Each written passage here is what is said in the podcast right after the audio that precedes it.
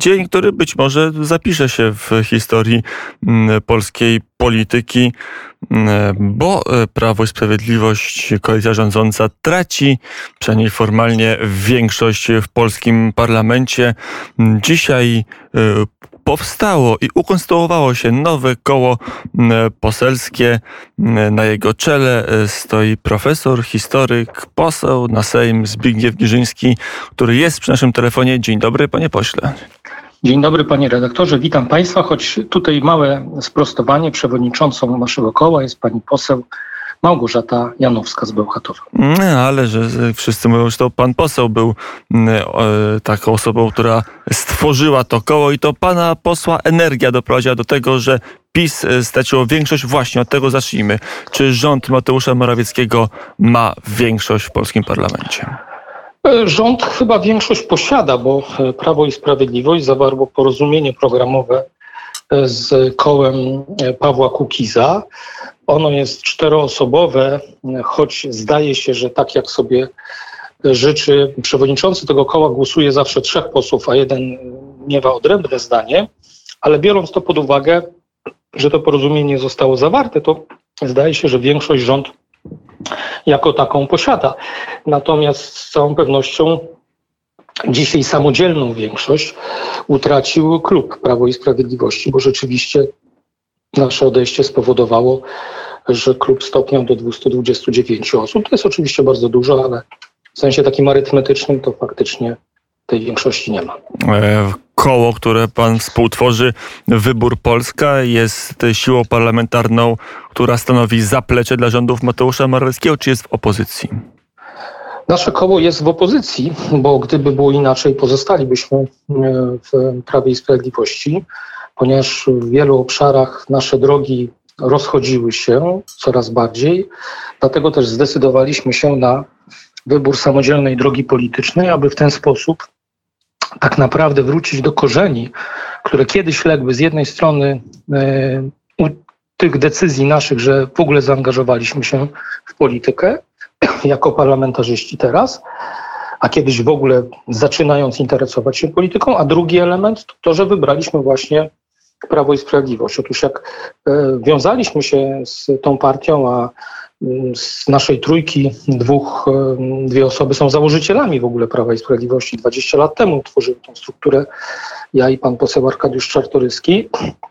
Pani poseł Janowska jest y, znacznie młodsza, więc troszeczkę później też się zaangażowała w tą działalność, ale dwa obszary. Przede wszystkim obszar wolności, i to zarówno wolności osobistych, jak i wolności gospodarczych, sprawiły, że siłą napędową kiedyś Prawa i Sprawiedliwości było stawianie na małe i średnie firmy, na aktywność ludzką. Natomiast dzisiaj zamiast tego stawia się na firmy państwowe, względnie jakieś wielkie międzynarodowe korporacje i mały biznes jest w odwrocie to w naszej e, opinii prowadzi do wywłaszczania Polaków, a w dalszej perspektywie będzie powodowało, że nasze państwo stanie się państwem słabszym, bo nie ma bardziej słabego państwa niż państwo, którego obywatele nie są właścicielami, nie współtworzą swoją aktywnością i pracą jego zasobności, ale muszą być co najwyżej wyrobnikami. Ale to kiedy tak się stało, że zdaniem pana posła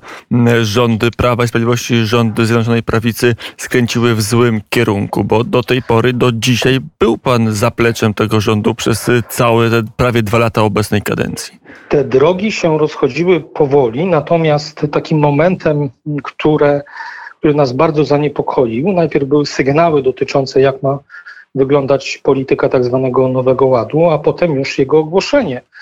E, jeżeli ma być e, sytuacja taka, że około 800 tysięcy polskich firm, które płacą tak zwany podatek liniowy 19%, to są często jednoosobowe, niewielkie działalności gospodarcze, gdzie i tak są obciążone ogromnym ZUS-em, który bardzo mocno podrożał zarządów Prawa i Sprawiedliwości, e, mają zostać objęte e, podatkiem 28%, no to to jest sygnał absolutnie niepokojący, na który my nie chcemy się zgodzić, bo to podcina gałąź, na której nie tylko siedzi polska gospodarka, na którą w ogóle Polska się opiera.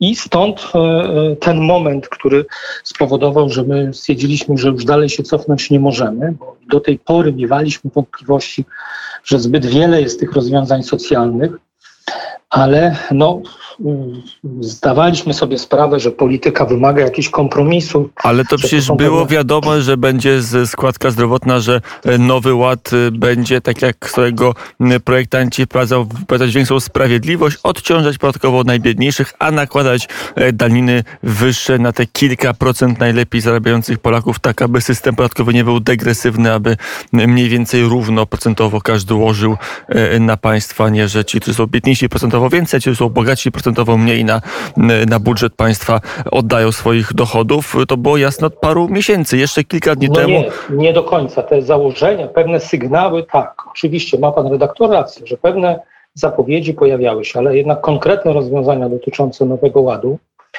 które e, z tych zapowiedzi jednak e, były przekuwane. Póki co to jednak też ciągle w hasło, bo tu jeszcze rozwiązań ustawowych nie ma. No właśnie, to może Ale... trzeba było odejść, kiedy pojawiła się ustawa. No dopiero co było no głosowanie no nie, no, nad Rzecznikiem Praw Obywatelskich, kiedy można było dać wyraz swojej niechęci, zagłosować razem z panem e, premierem Gowinem i jego, jego posłami za profesorem Wiązkiem, a przeciwko Lidii Staron, która kandydowała jako kandydatka Prawa i Sprawiedliwości. Wtedy pan poseł głosował tak jak linia partyjna, więc jeszcze te, kilka dni temu rozdźwięków dużych nie było. To prawda, ale ja też już w przypadku profesora Wiązka z przyjemnością złożyłem za nim podpis. Potem miałem dylemat, bo obie te kandydatury się pojawiły, bo wcześniej nie wiedziałem, że będzie pani Staroń. Ja cenię panią senator Staroń. I nieraz naprawdę jest trochę taki wybór, jak są jest dobrych kandydatów trudny. Natomiast jeżeli chodzi o te rozwiązania ustawowe, rzeczywiście jeszcze się nie pojawiły, ale już dalej czekać, żeby się pojawiły nie chcemy, bo to jeszcze daje rządowi szansę mimo wszystko. uważamy, że rząd powinien i w ogóle Prawo i Sprawiedliwość powinno zawrócić z tej drogi, bo to jest zła droga. To jest droga Prawa i Sprawiedliwości, do którego się nie zapisywaliśmy wiele, wiele lat temu często, e, tylko to jest droga partii etatystycznej. E, I lepiej zrobić to teraz, kiedy jeszcze tych ustaw nie ma, i zapalić takie pomarańczowe światło, aby jednak koleżanki i koledzy, którzy odpowiadają za kształt potem pomysłów legislacyjnych, nie próbowali nawet przedkładać tego typu rozwiązań. Zobaczymy, mamy nadzieję, że ten głos rozsądku, głos troski o Polaków, zwłaszcza tych, którzy są solą naszej ziemi, bo naprawdę, gdyby nie drobni, średni przedsiębiorcy, to naszego państwa nie stać by było na nic, na żadną opiekę społeczną. Ale pod tym względem pan poseł brzmi niemal, niemal dokładnie tak samo jak Jarosław Gowin. Czemu pan nie dołączył do porozumienia, tylko zakłada nowe koło? Jarosław Gowin, cenię sobie jego wypowiedzi, one są nieraz ciekawe, ale e, z tych wypowiedzi niestety na końcu nie wynikają zmiany w przedskładanych przez rząd propozycjach. I dlatego tworzymy własny byt polityczny, który jest niezależnym bytem i który z pozycji z zewnątrz obozu Prawa i Sprawiedliwości będzie zabiegał właśnie o interes małych, średnich przedsiębiorstw, o interes osób, które tak na dobrą sprawę e, stanowią najważniejszy komponent naszej polskiej gospodarki. E, jak będzie pańskie koło e, głosowało w kwestiach wotum nieufności. Patrzę na ostatnie głosowanie, chociażby to najbardziej niepewne E, w, w sprawie odwołania wicemarszałka Ryszarda Terleckiego. Wtedy głosował pan tak jak cały klub parlamentarny Prawo, Prawo i Sprawiedliwości przeciwko odwołaniu Ryszarda Terleckiego. Czy teraz będzie inaczej? Że, uznaliśmy, że istnieje pewien parytet w Sejmie, który wskazuje, ilu wicemarszałków mają E, które ugrupowania i powinien on, dopóki, dopóty ten parytet istnieje, bo jeżeli zostanie zmieniony kiedyś na skutek zmian, no to oczywiście też może ulec zmianie, ale na tym etapie, jeżeli Prawo i Sprawiedliwość ma większość w parlamencie, Ale to, to też e, ta... E, w przypadku ministra Kamińskiego głosował pan tak samo, też przeciwko odwołaniu. Tu miałem duże wątpliwości, e, tu miałem duże wątpliwości. Rozmawialiśmy w naszym gronie jeszcze przed tym głosowaniem.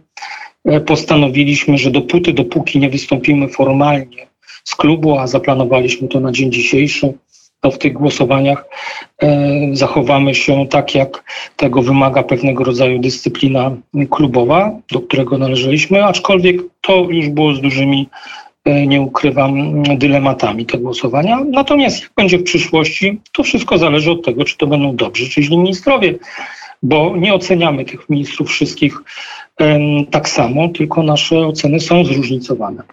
Zbigniew Giżyński, poseł na Sejm, współtwórca dzisiaj świeżo upieczonego nowego e, koła w polskim Sejmie, e, wybór Polski, ale to jest, e, to jest tak, że jest trochę takie też karbonarskie koło, bo i pan poseł Czartoryski, i pani poseł Janowska szczególnie podkreślali sprzeciw wobec planów dekarbonizacji Polski, że będziecie bronić węgla, będziecie współczesnymi karbonariuszami.